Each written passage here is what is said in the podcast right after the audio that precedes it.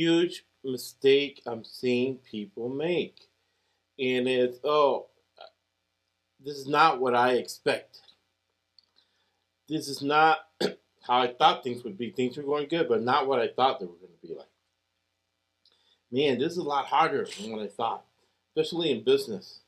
So it's that graph on top there that shows you that the truth and what we hope for is only 80% of what the reality can be. That's if we're putting intention, they're learning every day, and you're tracking stuff. Then people feel confused, overwhelmed, depressed. One way to get out of it is that second circle on the bottom.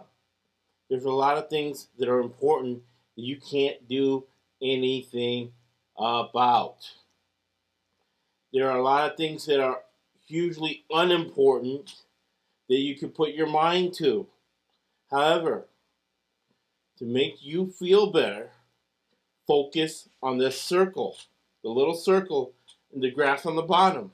Things that are important and that you can control and do each in order of importance. First comes first.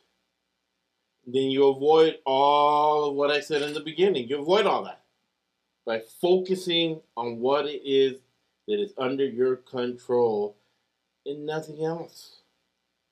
And if you don't want to do it, understand that you're making a mistake, right? You're, you're sinning, right? You're intentionally doing something you know is wrong repeatedly.